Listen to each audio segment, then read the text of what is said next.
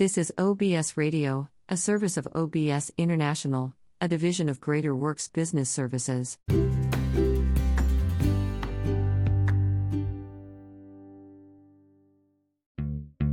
This week on Making Contact, Liberation theology takes seriously that uh, holistic salvation. True salvation is both the liberation and the salvation of the soul and the body.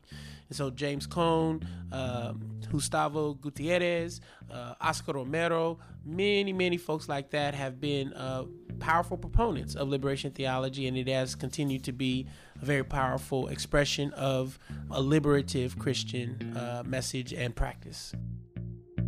I'm Anita Johnson.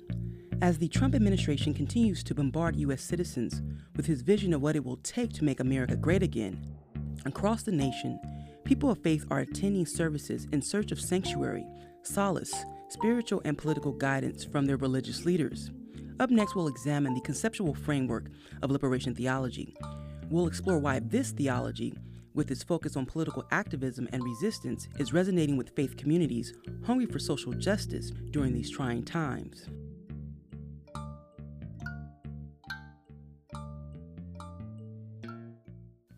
I mean, I know that we're all turned up right now, as we should be, around the ways in which this administration is putting stress and pressure on many of our families and deporting them. How That's Pastor know, McBride.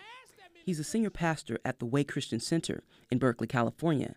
It's a sunny Sunday morning, and the church is filled with about a 100 people who have gathered for fellowship. Pastor McBride's sermon, The Sunken Place, is a creative take on the movie Get Out. The last administration was deporting millions of folk too? Now, what is it about we as a people that we can see all this death around us? is contributing to a sunken place in our lives. The 41 year old Pentecostal preacher is hip and witty. He considers himself not only a spiritual leader, but a community organizer. Today's sermon skillfully showcases the intersectionality of pop culture, biblical scripture, and resistance. His approach to teaching the gospel is in the tradition of liberation theology, a branch of theology developed by Catholics and Christians looking to examine the church's role in society to address the social, political, and economic realities of the oppressed. McBride sees social justice not as an ancillary part of Christian faith, but a central one. Some folks will feel like that's not Christian. I'm I'm just trying to be Christian. And I say, well, if you believe being baptized makes you a Christian and taking communion makes you a Christian and speaking in tongues makes you a Christian, then I want to help you understand how doing justice makes you a Christian as well. Um, that we are achieving faithfulness to God when we um, fight for the poor, when we defend the rights of those who are being oppressed. Now, in a very practical way, um, if you are a pastor of a church and the members in your congregation are being um, abused by the powers and the systems of society, um, I, I think that if you care about your people, you're going to care about the injustice being perpetrated upon them. McBride has a list of examples of the many ways faith leaders should engage community. Um, I've had to bury too many teenagers in my own church. And my church is not a mega church. So this idea that, you know, a dozen or so children have been killed in my 10 years of ministry requires me to do something that I can't accomplish solely by preaching on a Sunday morning. Um, it requires me to do something with my people because I'm only one person. My people can actually reach many more people if I help them understand that your prayers, your worship, your faithfulness, your attendance um, is is a part of your Christian duty. How you vote, how you uh, stand up at the school board meeting, how you march at night in the neighborhoods when there's violence, how you show up at a die-in, how you show up at the state house, how you show up in Ferguson or or Oakland or or or or or St. Louis or or uh, Chicago that is just as much a part. Reverend Cheryl Ward of Cheryl Ward Ministry says Liberation theology is refreshing to black people because it shifts the focus of Christian sermons from obedience and servitude to empowerment and social justice. Before, you know, we were taught uh, scriptures uh, like slave obey your masters, the, the scriptures that kept us in bondage. And liberation theology has uh, more to do with um, addressing the oppressed and taking uh, scripture and and implementing it into the lives of the oppressed so that they can grab a hold of their their liberation. There's a scripture, Galatians 5 and 1. As a matter of fact, I'm going to be preaching from this on Sunday. It says, Stand fast in the liberty wherewith Christ hath made you free, and be not entangled again unto the yoke of bondage. So, therein, I think, is a real core of, of liberation theology. So, it is helping us see ourselves as free, giving us the tools to free ourselves and then giving us the tools that keep us from going back into bondage. Pastor McBride values liberation theology because it offers an inspirational framework that presents Christ as an advocate for the oppressed, a community organizer, and a person who dedicated his life to protesting the deeds of the wicked. But we also see all through the life of Jesus that he fed folk when they were hungry. He healed folk when they were sick uh, Jesus had a health care plan that that that made sure folks didn't die on his watch. Right? It was universal. it was a universal health care plan. Um, Jesus uh, uh, was not a capitalist. Right? Jesus had a radical economy that upset uh, the natural order of things. That many of Jesus' actions themselves were considered an act of protest. Him healing the sick person on the Sabbath it was an act of protest, right? Certainly, it was defying the uh, law of the day. Despite the popularity of liberation theology right now in communities of color, it comes with challenges, says Adrian Felpart, a member at the Way Christian Center. Being in this community where liberation theology undergirds how we interpret scripture, how we talk about and follow God's way and Christ's teaching and being on earth, it hits me in the face all the time. I am constantly being challenged. So just when I think I got a little bit, not even a lot, just a little bit, it's like, oh, but how are you really loving your neighbor? And then breaking that down even further. So are you willing to give your neighbor space to sleep?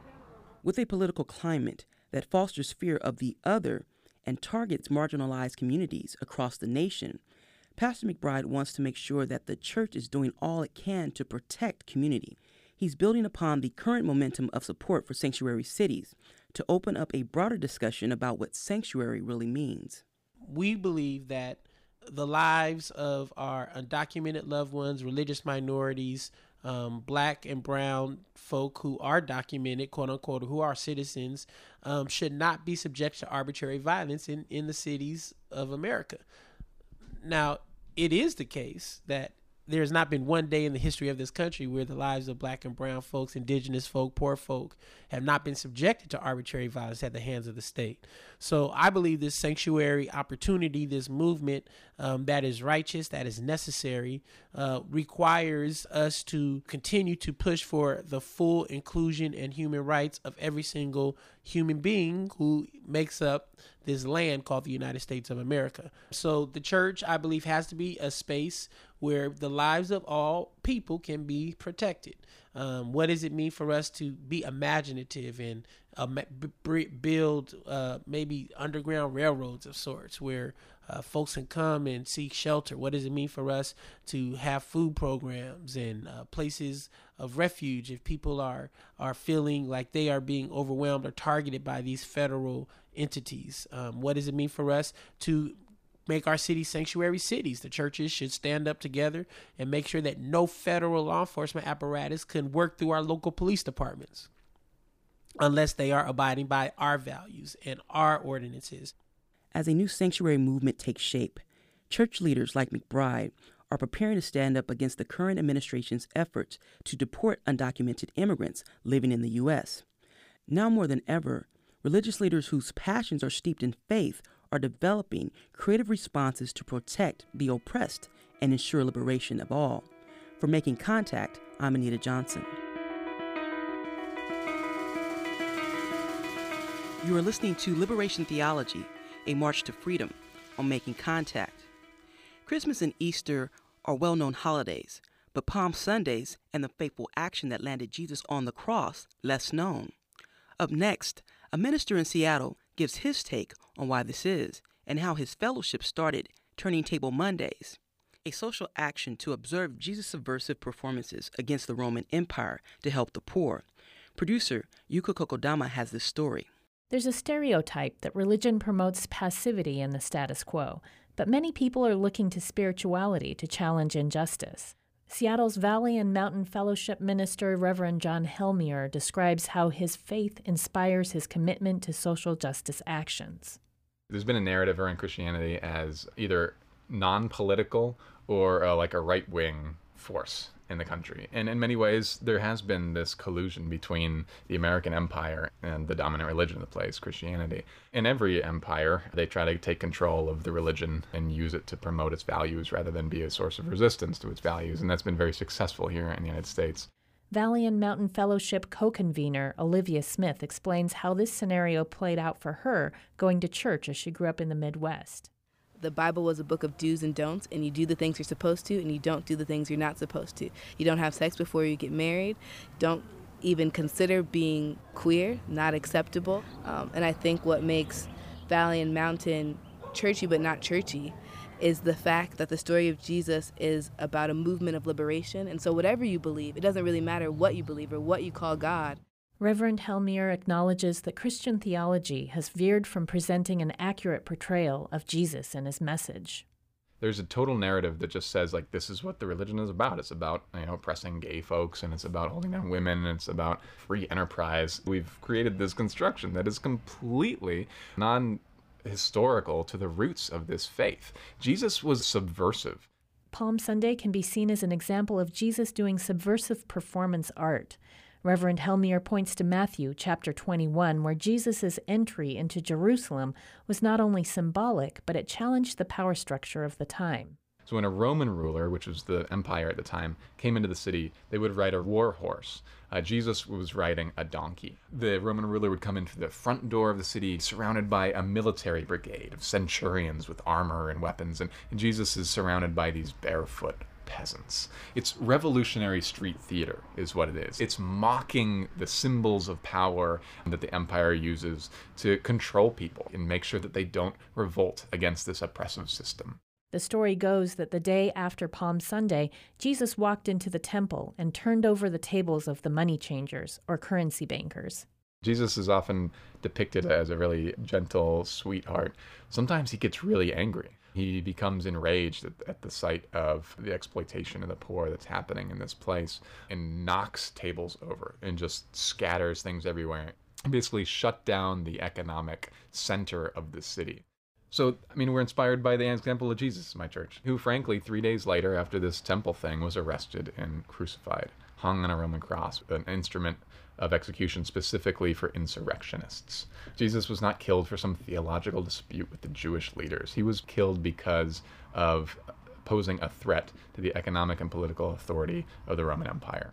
In 2011, the church founded Table Turning Monday, a justice centered action that challenges oppression on the Monday before Good Friday and Easter to commemorate Jesus' activism in the Temple of Jerusalem. Reverend Helmiere took me to the site of the church's first act of resistance. The Valley and Mountain community had our first protest of a dominant institution taking advantage of regular people and particularly poor people. So we handed out flyers about some of the abuses of, of Bank of America, everything from their participation in the mortgage crisis to what they were caught red handed doing, which was systematically giving higher mortgage interest rates to African Americans who had the exact same profile economically as white folks.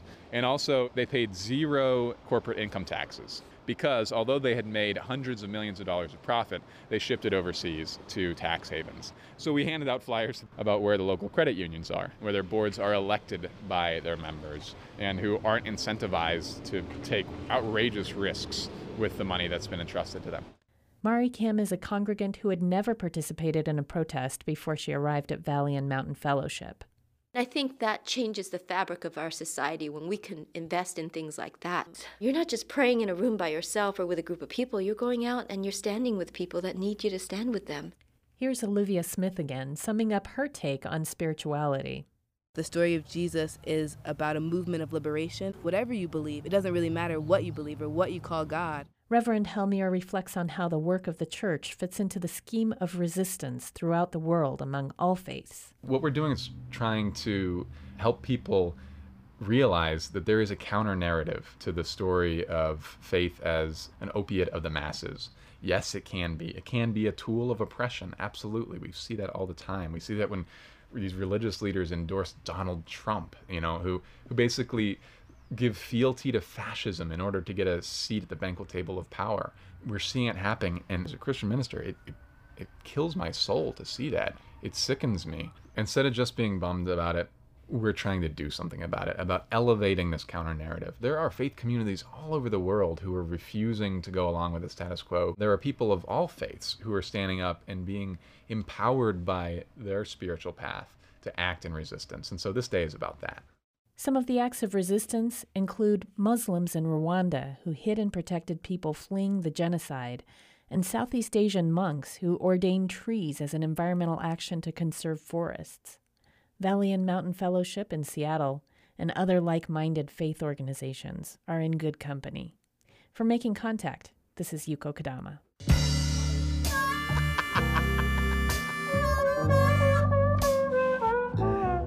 Are listening to Liberation Theology, a march to freedom on Making Contact. To find out more about this week's show, check out our website at radioproject.org. Sign up for our podcast or follow us on Twitter. Our handle is making underscore contact. Coming up, political prisoner and commentator Mumia Abu Jamal provides a history of black liberation theology. Now back to the show.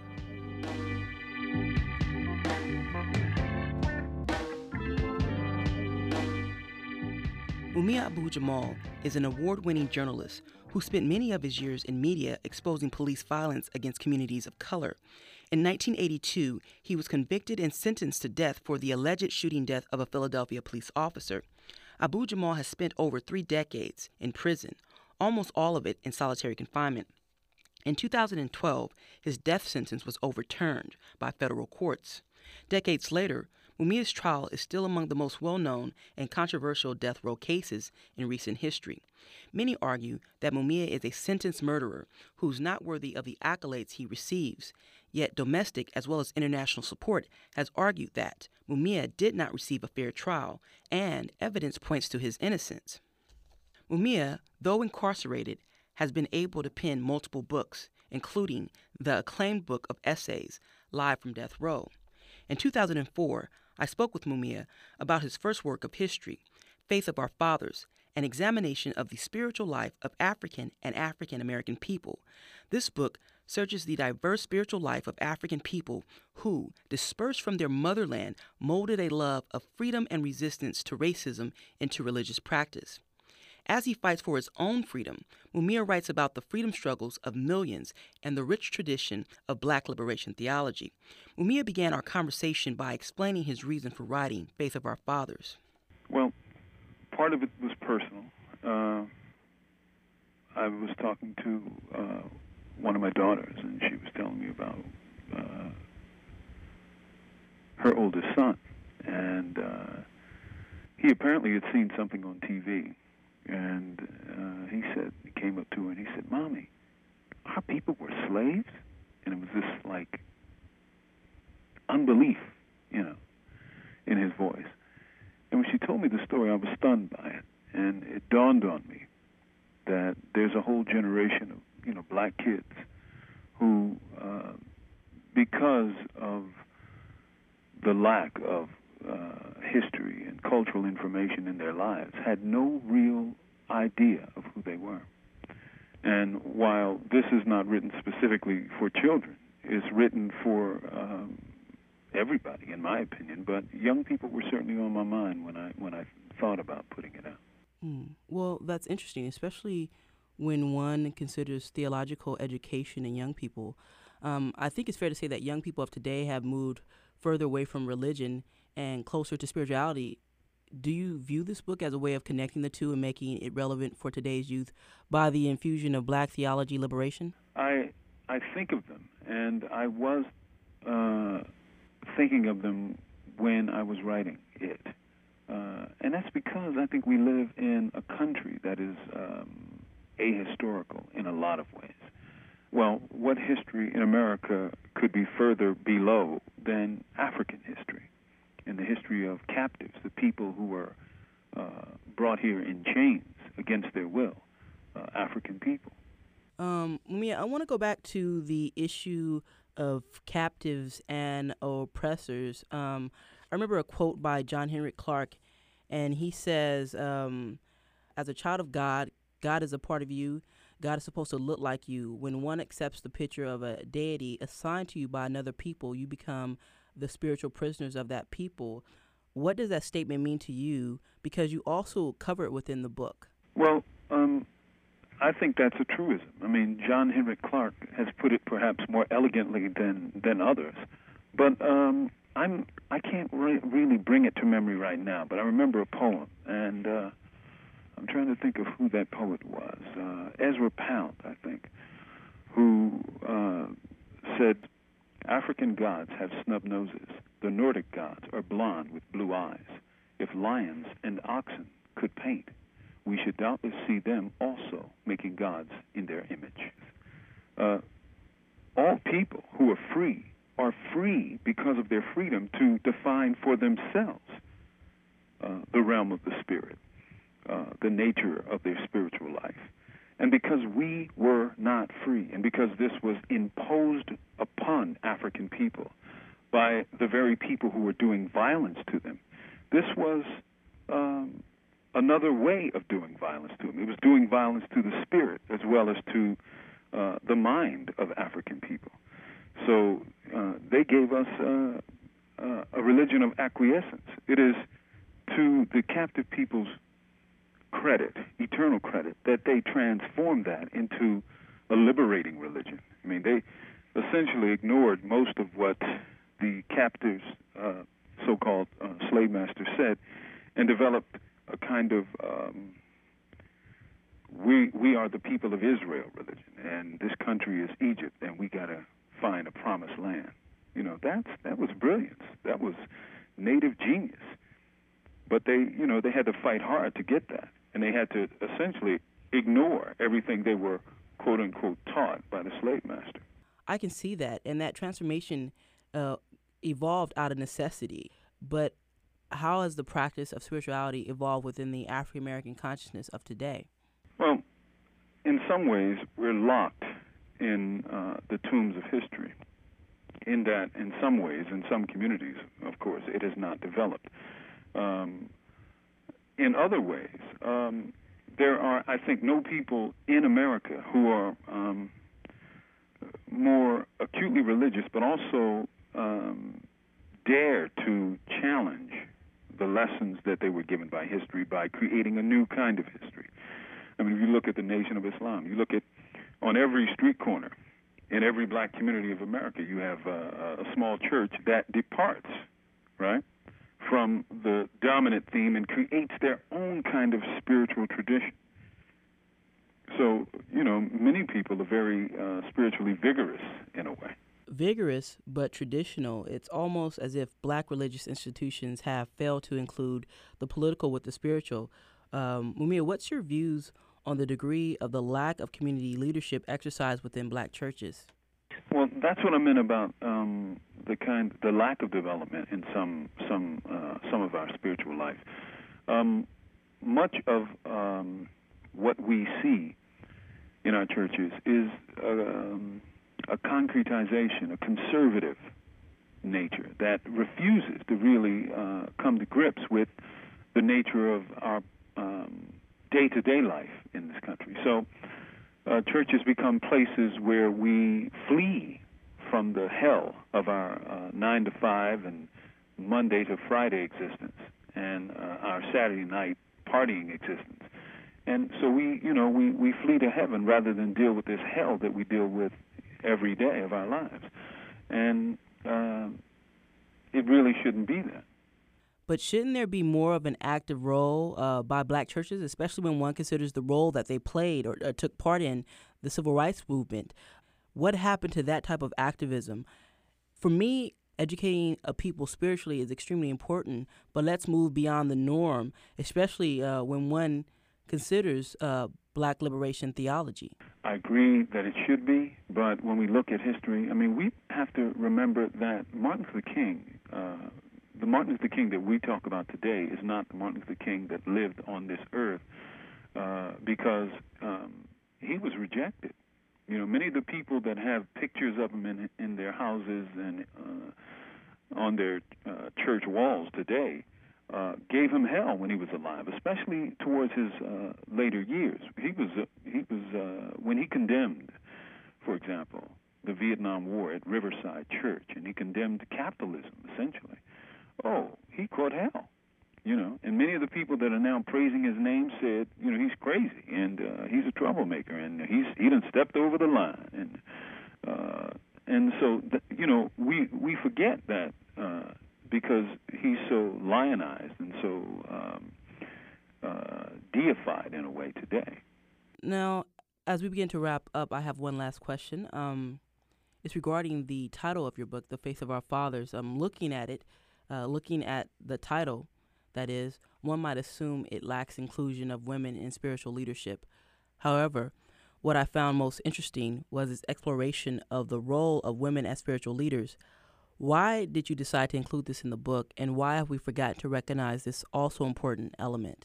Because, again, because of the conservative nature of uh, not just the black church, but church in particular. I mean, one of the things I say when I talk about the divine feminine is that most churches have a feminine body. They just have a male head. And so, I mean, the body of the church being feminine, how can you ignore, uh, you know, the head? You know, how can you exclude the head from from you know from thinking? And uh, uh, so, I, I consciously, uh, because of what I have been reading and what I've been thinking about it, and because of uh, uh, some of the developments that came through studying uh, James Cone's Black theology, uh, I had to think seriously about the divine feminine. And also, uh, you know, we forget that uh, uh, the first in human existence, and especially in African existence, but all around the world, um, the divine feminine wasn't a dirty word. I mean, it was it was um, it was central. It was sacred to understanding the nature of the divine, and we've lost a lot of that here in America. That's the voice of Mumia Abu Jamal discussing his book, Faith of Our Fathers, an examination of the spiritual life of African and African American people. I would like to thank Mumia Abu Jamal for speaking with me and Prison Radio Project for assistance with the interview. For making contact, I'm Anita Johnson. And that'll do it for us this week here on Making Contact Liberation Theology, a March to Freedom. To find out more about this show, go to our website at radioproject.org, subscribe to our podcast, or follow us on Twitter. Our handle is making underscore contact. Special thanks to contributing producer Yuko Kokodama. This show was produced by Anita Johnson. Lisa Rudman is our executive director. Producers are Marie Che, Monica Lopez, Anita Johnson, and RJ Lozada. Audience engagement and web director is Sabine Blaizin. Development associate, Vera Kolsker and I'm Anita Johnson. Thank you for listening to Making Contact.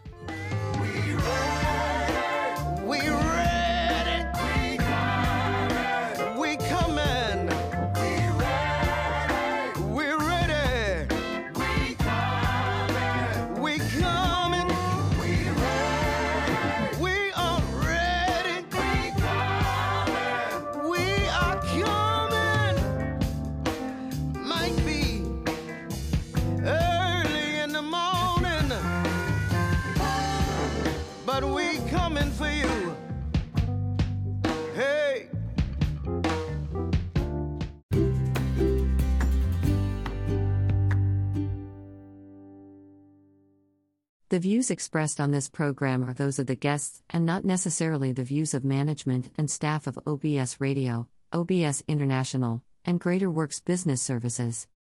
Guests who appear on this podcast are not required to pay a fee and is made possible by radioguestlist.com. For more information, please visit our website at www.obsintl.cf. Follow OBS on Facebook at www.facebook.com slash Austerlid Broadcast section. If you want to contribute financially to help us continue broadcasting, please go to paypal.me.obsintl. Thanks for tuning in. We will see you next time. This is OBS Radio, a service of OBS International, a division of Greater Works Business Services.